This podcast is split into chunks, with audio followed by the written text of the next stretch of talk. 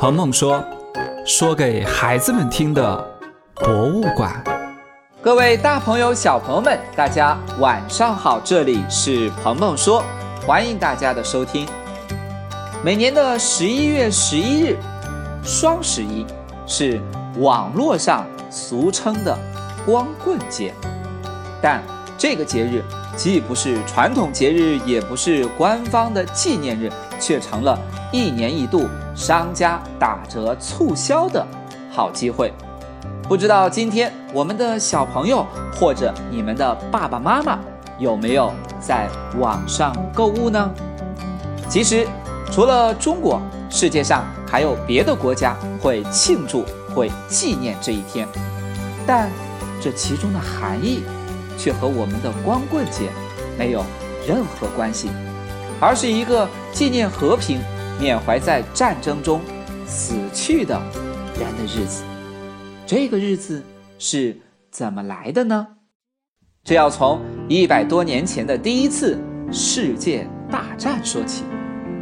一九一四年七月，奥匈帝国向塞尔维亚宣战，接着几个主要的欧洲大国都因为各自的利益卷入这场战争，就酿成了一场世界大战。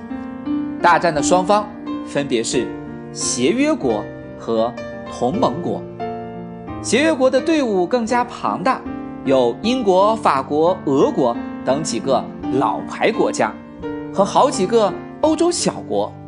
后来呀，日本、希腊、美国也都加入了协约国，而同盟国的成员比较少，主要是德国、奥匈帝国和奥斯曼帝国。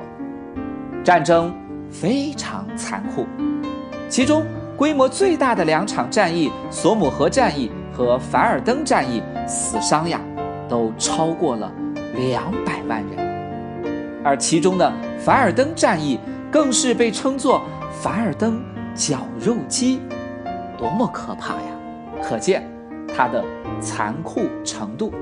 战争的伤害不仅体现在战场上，庞大的战争支出和人员伤亡，也让。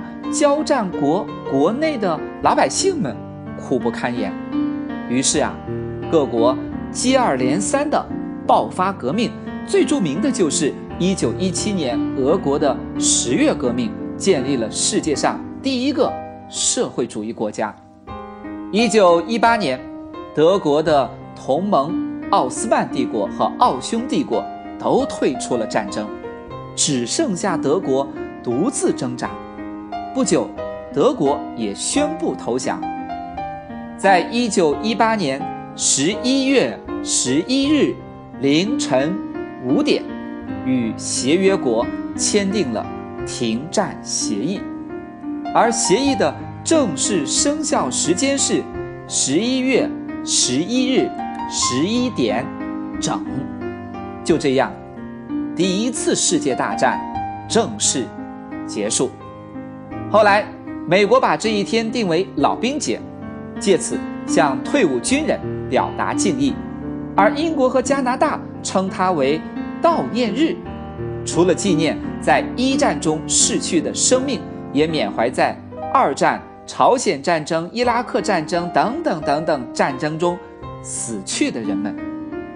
在法国和比利时，人们也会纪念这个休战日。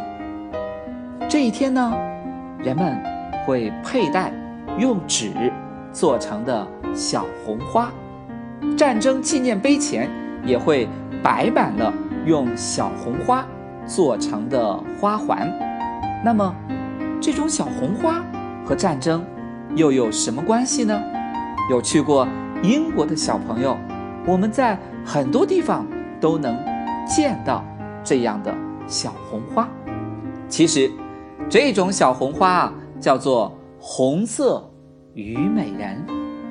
据说，在一战期间，法国的弗兰德斯战场上，战争留下了一片不毛之地，也向我们说明了战争的残酷。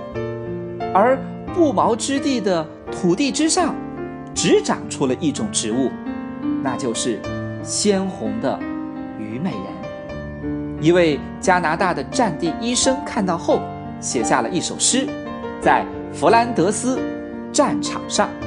诗中呢有这样两句话：在弗兰德斯战场，虞美人随风飘荡，一行又一行，绽放在伤者的十字架间。如今，在加拿大，一些学校仍然会在这一天集体朗读这首诗，而红色的虞美人花也成为了各国纪念这个日子的信物，提醒着人们要珍惜这来之不易的和平，希望战争不再重来。我们今天的鹏鹏说和大家分享的是十一月十一日。除了网络上铺天漫地的购物这样的一个宣传之外，也希望我们的小朋友可以了解到，这个日子是纪念和平的一个日子。好了，今天的鹏鹏说就说到这里，我们下期节目再和小朋友们分享更多来自博物馆里的故事。大家晚安。